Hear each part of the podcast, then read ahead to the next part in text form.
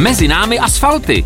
Podcast ředitelství silnic a dálnic o stavbách, rekonstrukcích. No a proč to vlastně děláme?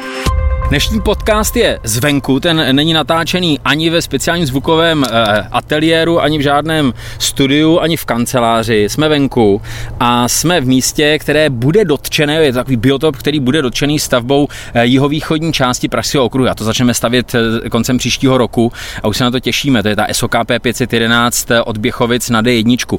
A je tady se mnou ekolog, který dozoruje takzvaná kompenzační opatření, která se tady ještě předtím, než ta stavba vypukne, tak se tady dělají, jejich celkem 16, jsou zajímavá, jsme v přírodě. Eh, Tím ekologem je pan inženýr Francek. Dobrý den, pane inženýre. Dobrý den. Pane inženýre, prosím vás, proč jsme to nemohli natočit někde v kanceláři? Podívejte se, jak mám špinavý boty. Ale podívejte se, jak je tady krásně a jsme na čerstvém vzduchu.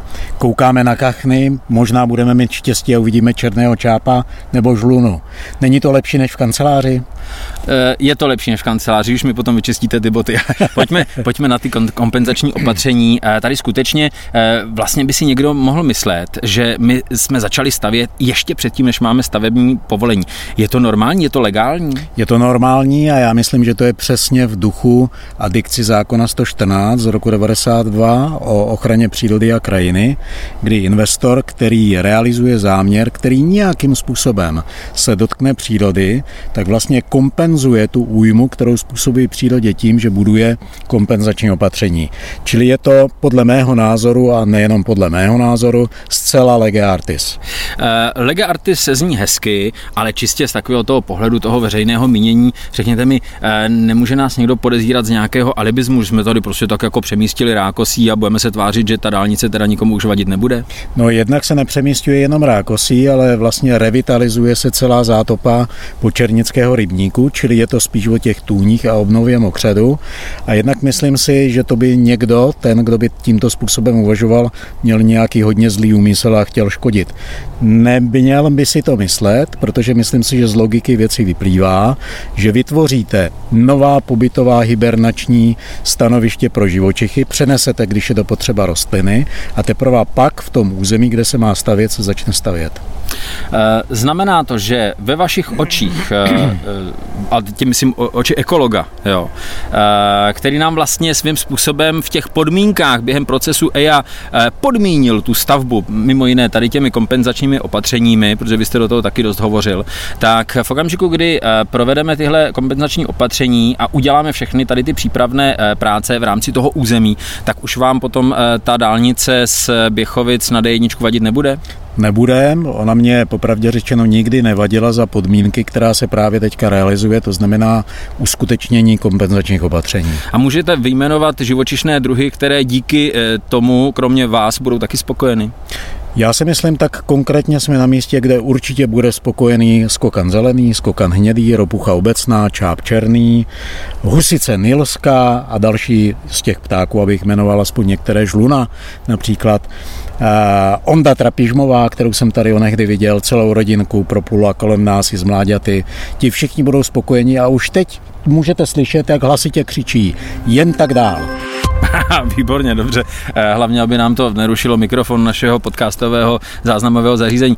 Ještě bych se vás zeptal, pane inženýre, prosím vás, kolik to stojí tohleto, na kolik to přijde státní kasu? Sakum pikum, jestli to takhle můžu říct, všechno dohromady, kompenzační opatření od A do Z. Řekněme, že se nám to podaří udělat do konce letošního roku. Tak eh, jestli počítám zhruba, to bude necelých 8 milionů korun. Eh, Napadá mě, když jste vyjmenoval eh, mezi těmi potěšenými samé živočišné druhy, se kterými samozřejmě sympatizuju, já mám zvířátka rád, ale tak mě napadá přeci jenom, jsme na okraji Prahy a tady žijí i lidé. Myslíte, že váš zásah tady před zahájením té stavby jako takové eh, dokáže potěšit i lidi? Já si myslím, že ano a je moje osobní zkušenost s projednávání kompenzačních opatření se starosty všech městských částí, které tady jsou. Ti lidé nezřídka byli úplně nadšeni. Jako když jsem se tam představil, kdo jsem, že jsem z firmy, která se zabývá právě biologickými průzkumy, realizací kompenzačních opatření, tak byli nadšený, protože já si myslím, že v naší populaci, v české populaci se dobře šíří myšlenka, kterou celosvětově zasévá Sir David Attenborough, chránit přírodu, obnovovat přírodu, vždyť na té přírodě všichni závisíme. Ty stavební objekty, které vzniknou eh, v souvislosti s eh, výstavbou dálnice SOKP 511, to znamená dálnicí Pražského okruhu z Běchovic na D1, tak budou mít technickou životnost, říkáme, až 100 let. Co ta příroda? Vydrží stejně dlouho pro následující generace až 100 let žít s tou dálnicí? Já si myslím, že příroda vydrží, ale ne v tom stavu, jakým to budete vidět třeba letos na podzim, až kompenzační opatření budou hotová, protože tůně se zazemňují, Budky se po čase za 10-15 let rozpadnou, je potřeba je udržovat, čistit. Komáři se vylíhnou. Komáři se vylíhnou a budou zlobit, žab bude málo a nesežerou všechny. Nicméně to, co se tady teďka dělá, znamená udržení a rozvoj populací těch živočichů, protože filozofií naší firmy není zachránit každou žábu, každého čolka, ale ochránit populace. Populace jsou důležité. Jednotlivce zachránit nedokáže. Eh, Děkuji za vysvětlení. Je evidentní, že ne všemu rozumím. Koukám taky, že nejste úplně se vším hotovi, tak pane inženýre, ať vám lopata nevoschne. Pozdravujte ode mě žáby a strašně moc děkuji za pomoc. Děkuji pěkně, mějte se hezky. Naschledanou.